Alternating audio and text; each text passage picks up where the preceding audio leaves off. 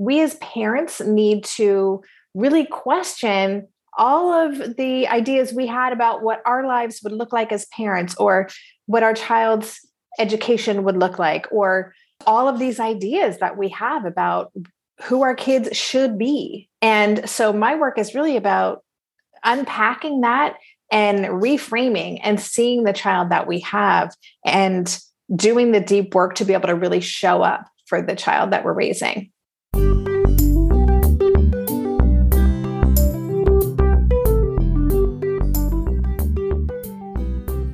Hello, hello, blissful parents out there today. Michelle Abraham, your host.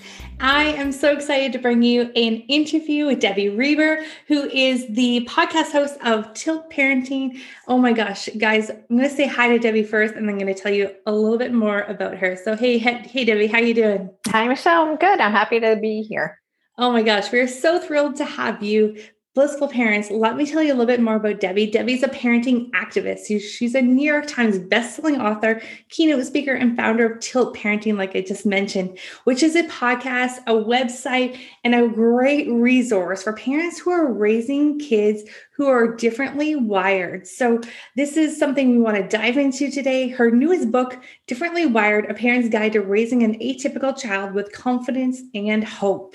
And that came out in 2018 after uh, you were living abroad in the Netherlands, Netherlands for five years. So, Debbie and her husband and 17 year old son moved to Brooklyn in 2019, which is where she's coming to us live from today. So, Debbie, thank you so much for joining us. And I'm super excited to dive into some of these great great things we're going to chat about today. Awesome. Me too. All right. Well, I want to really know about the, the living abroad for five years. That's something I love talking about travel and all that. But before we get into that, let's talk about the, the just the words wired differently. What are we talking about here, and where do we start? Yeah, I like the term differently wired to really encompass any sort of neuro difference that a child or a person might have. And so when I first launched Tilt Parenting, I, I didn't love that so much of the language is deficit based or it's pathologizing. And uh, the word disorder is used in so many um, learning disabilities and other things. And so I wanted to kind of put us all under an umbrella and because there's so many commonalities and so differently wired could be anything from ADHD or learning disability like dyslexia. It could be autism. It could be being gifted. It could be being gifted and having something else going on. It could be sensory processing issues. Or there may not even be a diagnosis, but it's really just a way of describing that some people's brains are wired in such a way that school systems or some aspect of society is not designed to really support how they operate in the world. I love that. Does tilt stand for anything in particular, or where did that come from? It does not. I get asked that all the time. So if anyone watching this has an idea of what I could kind of go back and say it uh, means, that would be great. But I can tell you the story of of why it's named Tilt. So right before we did this move abroad, and which was kind of when everything changed, and and um, we just kind of changed our life radically we went to the Jersey Shore with my family, and my mom and my child and I were riding on the tilt a whirl. So, do you know that ride? It kind of whips you around. And my yeah, husband so got a picture of us, right? And we're holding on, and our hair's back, and we have these big grins on, and we're just waiting to be whipped around again. So, I had that picture hanging on my wall after we moved, and it, and I started a blog called Tilt a World because I felt like that's what we were doing. We're throwing out all the rules, and we just had to hold on.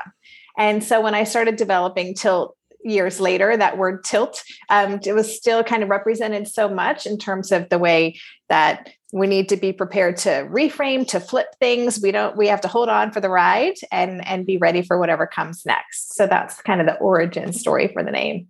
I love it because as soon as I read the word tilt or heard about your tilt parenting, I was like, that's kind of reminds me of that ride at the, yeah. at the fair where you're tilting and stuff. So that's so great. That, that yeah. That's actually where the story came from. Uh, and it is a wild journey parenting and uh, parenting kids um, that are wired differently is also an even more wild journey. And so I love to like chat with you about your podcast. It it has had millions of downloads and you've had some incredible conversations on there. Can you share with us maybe one or two things that you that's changed maybe your life from from your podcast and the interviews that you've had being a part of a tilt parenting?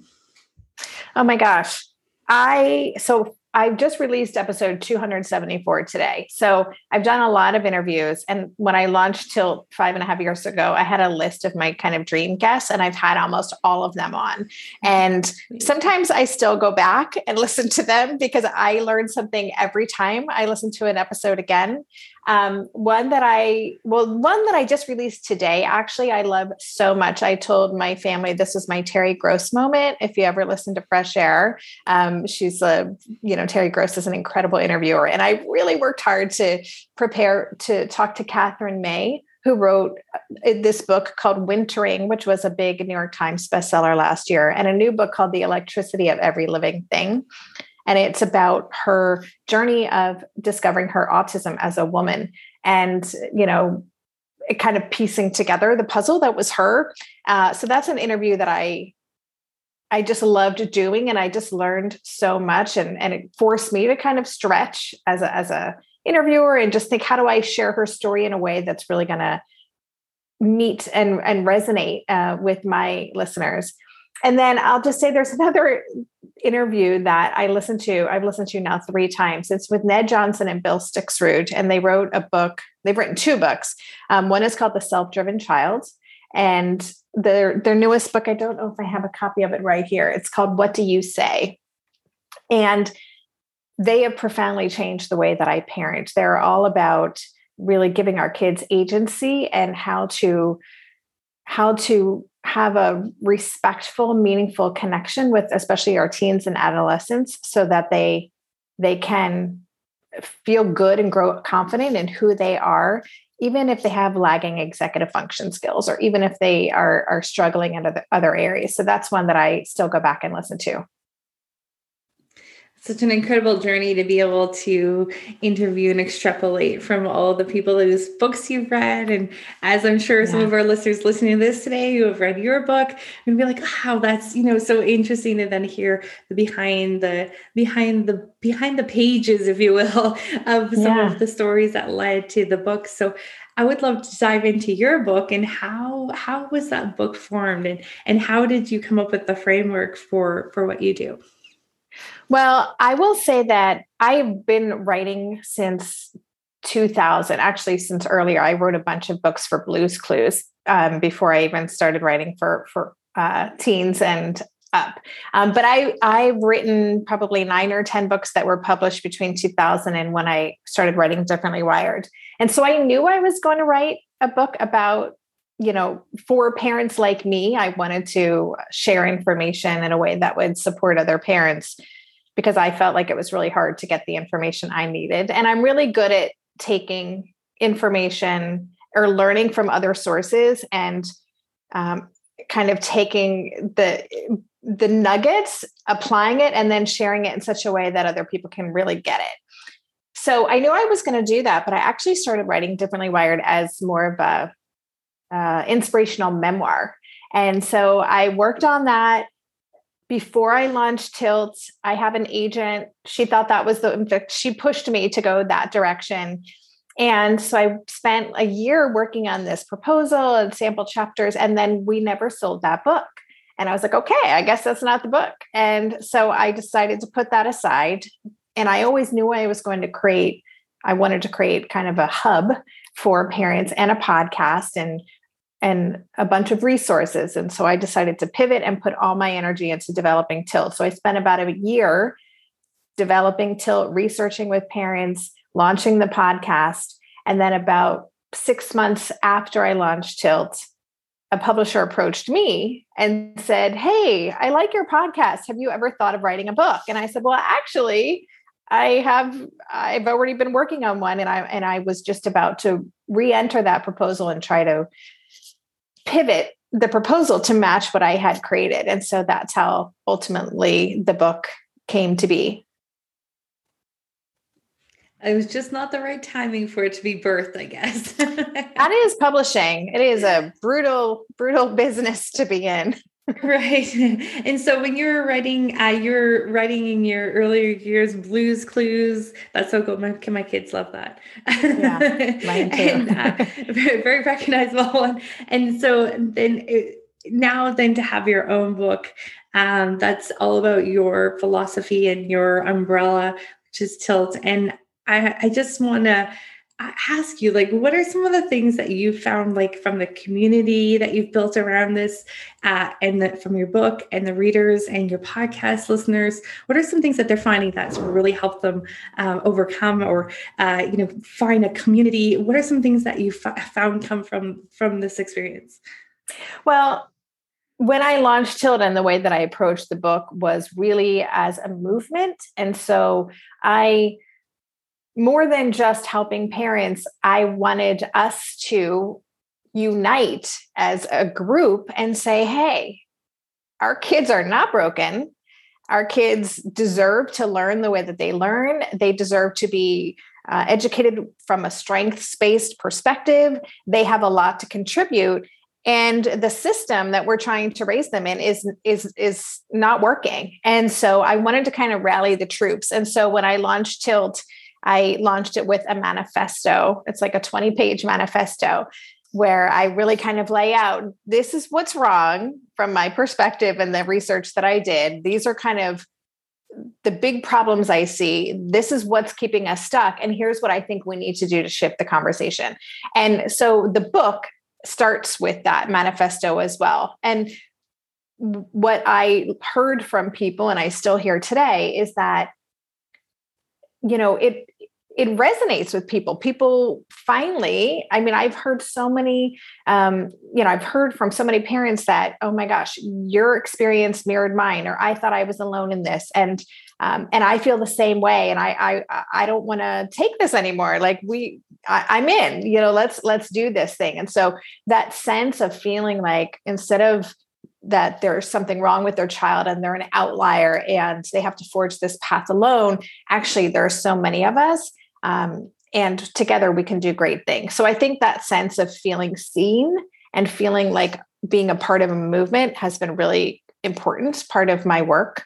Um, and then, you know, what underlies all of my work as well in my book is that again our kids aren't broken and actually, just like we want society and the education system to catch up and to revisit how our kids are um, taught and seen and experienced, we as parents need to really question all of the ideas we had about what our lives would look like as parents or what our child's education would look like or you know just all of these ideas that we have about who our kids should be. And so my work is really about unpacking that and reframing and seeing the child that we have and doing the deep work to be able to really show up for the child that we're raising. Mm, I love that so much, and the world's a change, a changed place, and uh, I love that you've created a movement around this and getting the parents all together and creating something that's uh, so much more positive, uh, and just to to say it simply, so much more mm-hmm. po- of a positive experience. What are some tips that you have for some of our parents that are listening right now that are like?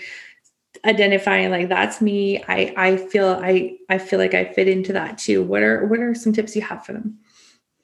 Well you know i one of the things i'm talking a lot about right now especially because you know as we're doing this we're still navigating this covid and i was just listening to a podcast earlier again about the learning loss and the you know the loss of social emotional skills and that a lot of teachers and parents are seeing. And one of the things that I think is so important for parents with neurodivergent kids or all kids is that we need to respect our child's timeline. And we can get so caught up in fear or worry about where our kids aren't.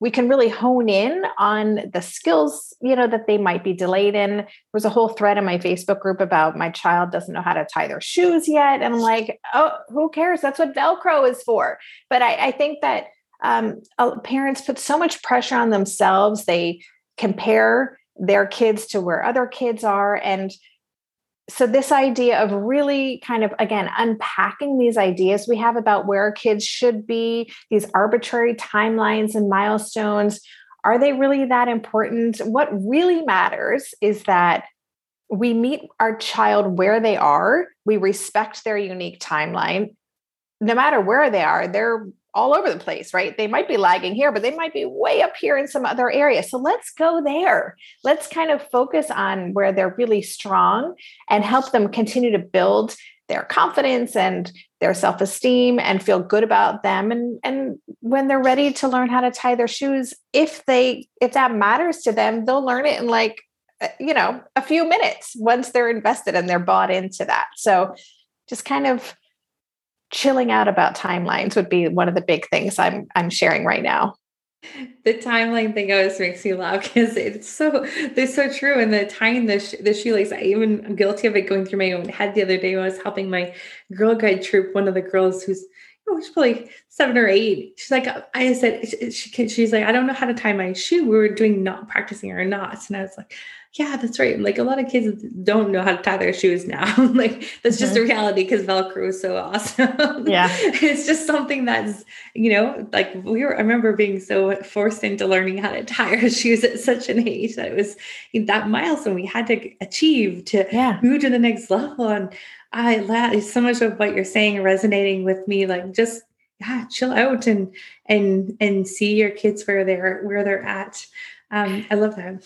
Yeah, I'll I'll just say that I homeschooled my child for 7 years, I believe, and I was like, okay, it's third grade. It's time to learn cursive. So I got the book, you know, hand or cursive writing without tears and, you know, sat down and I learned very quickly. I'm like, oh no, this is not happening right now. Like, this is a child with fine motor challenges and I'm going to make them write cursive. I was like, I don't think so. So I just said, you know what? You can just say what you want to say and I'm going to type it up for you. We'll deal with this another time. And so I just put that away. I ended that after a day. Flat, you know, fast forward a few years and my child who who can get interested in sometimes obscure topics got very interested in Spencerian scripts and started studying, you know, the origin of cursive writing and calligraphy and things, and then ended up working with um, a, a, typography instructor, developing his own font and working on, and now has this most incredible like calligraphy penmanship. And I can guarantee you I forced the cursive, that would never have happened. There would have been such a resistance to ever learning how to do it. Oh my gosh, can you imagine if we went back into our childhood and all the things that we were forced to learn at certain times and how different things may have been had we had yeah. that freedom to learn it when when it seems to be something that we're interested in. Right? Yeah. Oh my gosh. What my childhood would have looked very different. Yeah. I'm sure a lot of us. Now, it's interesting. We're talking a little bit about, like, you know, in school, there's so many benchmarks and so many things they have to achieve and accomplish at certain things. In, you know, looking at with you, what you're creating with your community, what would be the ideal kind of schooling environment for uh, for kids that are wired differently? Well, that is a tough question to answer because all of our kids are so unique. And so there is no one size fits all. So a lot of parents in my community are raising twice exceptional kids, which are kids who are gifted in some domains and they have a secondary or more than one learning disability. So, gifted with ADHD, gifted with dyslexia, gifted autistic, so something like that. And those kids are really tricky. because they're all over the place. Their asynchronicities and you know their their gifts are so advanced and then they may have these lagging skills that make uh, any sort of traditional classroom really tricky. And a lot of those parents end up homeschooling. That's one of the reasons why I homeschooled for so many years. And I know that's, I like to always just say, I know that's not an option for so many families for a multitude of reasons. Uh, but many families with differently wired kids, whether because their child was disinvited from a school environment or the parents pulled them out for a certain period of time find that homeschooling can be a really good way to reset and help the child really lean into their strengths and maybe even recover from some negative experiences that they've had in school um, sometimes charter schools can be great uh, there are more and more public schools i think with an IEP, depending on the the difference, uh, the learning difference that the child has c- can work. Um, so a lot. What I always say when it comes to educating these kids is, most of us are not going to be able to easily just say neighborhood school K through eight, they're good to go. It usually requires a year by year check in. Is this working now? What's our plan for this year? Let's figure out what will work this year based on who my child is right now and what they need and where they are in their development. Uh, so it's a little more labor intensive because we can't just kind of necessarily like put them in a school and assume it's going to be fine. I love that approach because it's like a year by year, not a whole the whole the whole elementary school or the mm-hmm. whole senior school in one kind of category. Um, yeah. I've seen a lot of parents doing that over the last few years as the, the world's been different, maybe holding the kids back this year and homeschooling, not mm-hmm. holding them back, but just taking, bringing them home to mm-hmm. homeschool to have a different, a different experience. I think mm-hmm. that's a really great, uh, a really great approach that could be valuable uh, for both parents and, and the kids as well. Yeah that? Yeah, I mean, I will say that homeschooling for us, I was a reluctant homeschooler to say the least. It was not part of my plan at all. But we had three pretty negative school experiences over the course of three years between kindergarten, first and second grade. And so it was the the move abroad and I was researching schools in the Netherlands and international schools. And my friend was like, What are you thinking? If you could not find a good fit in Seattle, where we were living, which has a lot of options, she's like, You're not going to find a great fit in the Netherlands, is my hunch. And she just said to me, Debbie, this is a human who needs to be homeschooled right now. And I finally agreed. And so I just kind of leaned into it. It ended up being just an incredible um, experience for for all of us, for the family. It, it really helped me discover who my child is, learn about what I now share through Tilt. So it it was pivotal for our whole family. Do you think that um, that was also because you were a change of environment and change of like a country, a new country, a new experience? I always think that uh, we took our kids RVing for a year, uh, and I think that that that for they're really young, but they still talk about it all the time. And I think mm-hmm. that change of scenery for them got them interested in so many other different things than they would have normally just being at home where we were. Yeah. I would say I don't know if it changed Asher's journey so much, but in that regard. But what it did was it allowed us to to make choices that were purely ours instead of worrying about what friends were going to think, what was happening down the street, what parties weren't we getting invited to, what playdates were not being reciprocated. What did we want this to look like? And so that opportunity to to just kind of wipe the slate clean and say this is going to be on our terms now and the people that we let into our life are going to be people who really respect our child and and are in alignment with our values. And that pressure alone having that gone was a huge gift. I mean certainly there were a lot of stressors that first year because we didn't you know speak the language and we didn't have a support network and so there were a lot of things that made it more ch- challenging but i think throwing out the rule book was definitely the biggest gift of that yeah, I love that. And from a parent that's thrown out a lot of rule books in the last few years, I can totally relate. We sold yeah. everything and moved uh, oh, we live off the grid on a little lake in the middle of nowhere. Wow. and I think, I think for me, what that did is allowed us to slow down mm-hmm. um, enough to then focus some more time with each other uh, with our mm-hmm. kids, with nature, things that were important to us that was getting lost in like the craziness of life, where I was getting up at like 6 a.m. to register kids for sports and activities and all this kind of stuff. Totally. Where the community we live in now has like one option for this, one option for that. Yeah.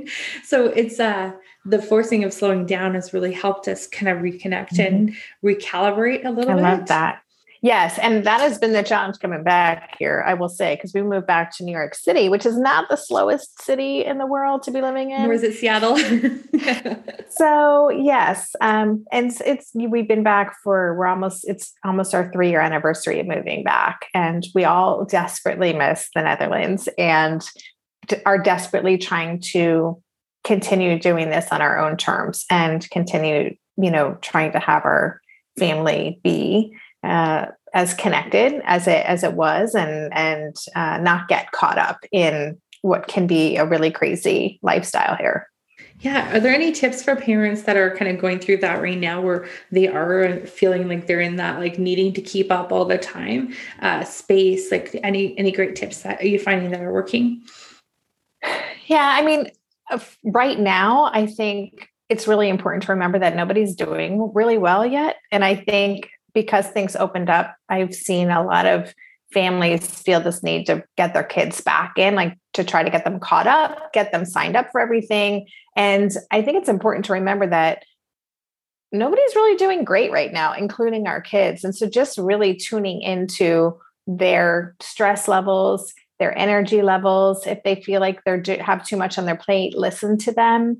Uh, think less is more right now and and that's just the philosophy that we're following in our family. And that doesn't mean you know that if our kids sign up for a bunch of stuff then and they want to quit then we just pull them from everything. I mean it's always conversations um, and really making thoughtful decisions about how we spend our time. But i think it's important to tune in and really listen to our kids if they are either verbally or non-verbally letting us know by their behavior or whatever that they're feeling stressed out or they have too much on their plate and and just try to find ways to take some things off to create a more of a secure quiet environment at home so that home can really feel like a, a safe respite Mm, that, I love that. Uh, and it kind of reminds me of what you said earlier about taking a look at the school, school like one year at a time. If you take mm-hmm. a look at what's working one season, one season at a time in your mm-hmm. home too, and creating that safe, quiet space um, when it's such a busy world out there. yeah, that, that, sounds like that's much needed for for a lot of kids, parents, everyone right now. Mm-hmm. Yeah, absolutely. I, know you have a really great challenge going on at Tilt right now. Can you give us uh, a little bit of an insight of what that is and how we can get connected with it? Yeah, I have something called the uh, Differently Wired Seven Day Challenge, and I created it to give people a little kind of insight into the philosophy behind tilt parenting and it's some of the tilts that are in my book differently wired and basically every day you get a very short video it's like 2 minutes long and it's it's not a big to do or action item it's a, it's an idea for a tweak a reframe something that you can start paying attention to in your world that day that can really have a big profound impact so you know, everything from like one of the days is just like come up with a bright spot at the end of the day. Think about one thing positive that happened in relation to your child that day. And just taking that time to look through that lens, the bright spots can be hard to find depending on what happened that day, but there's always something there. And so I, it, the the challenge is really just about that. It's these little reframes and, and tweaks that we can build into our life. And so if people want to try that out, they can find it at tiltparenting.com slash seven day and you just sign up and then you'll get get a little note from me every day for a week. That sounds really awesome. And I love that it's not a big to do. That it's just something a little We don't need to do a lot of stuff. We have enough going on. Yeah. uh, obviously, you're speaking the language. Yeah. uh, that's great. Before I let you go, is there any last words of wisdom that you'd like to share with our audience? Oh goodness, there's so many things, uh, but I would say two things. Um, one is that if there is something going on with your child, something you're worried about, just you know, remember that your child is not broken. That the goal is to, to kind of fix them or to eliminate certain things. It's to really lean into who they are and support the human that they are so I think that mindset of fix it, which I had for many years of trying to get back on the, the path so that we could follow my plan, that drive can be really strong. So if you notice you're in fix it mode, that's an opportunity to kind of step back. And then the second thing I'll just say, it's related to timeline, is is it's really important and helpful to zoom out and remember what we're doing, which is we're raising humans, we are raising people that we want to live self actualized lives. We want these people to know themselves so well that they can create the life that they want. So they understand their strengths and they understand how to get what they need and support themselves around their weaknesses. So don't get caught up on the little things or the math assignment that didn't get done or the, you know, the little things that we tend to obsess over every day. Always try to remember to zoom out and think, how can my child learn more about who they are? Through this experience that's going to serve them when they're an adult. Mm, I love that. Thank you so much, Debbie, for sharing uh, your time with us today. This has been great. You guys make sure you go over to tiltparenting.com. Don't forget the seven day challenge and go check out her book. I think this is, you know, whether you're raising differently wired kids or atypical kids, I think this is super valid and really important what you're saying for everyone. So go check it out. And Debbie, thank you so much for being with us today. Thank you for listening to the Blissful Parent Podcast. For complete transcriptions of this show, as well as helpful links to resources mentioned in this episode, please visit our website at theblissfulparent.com.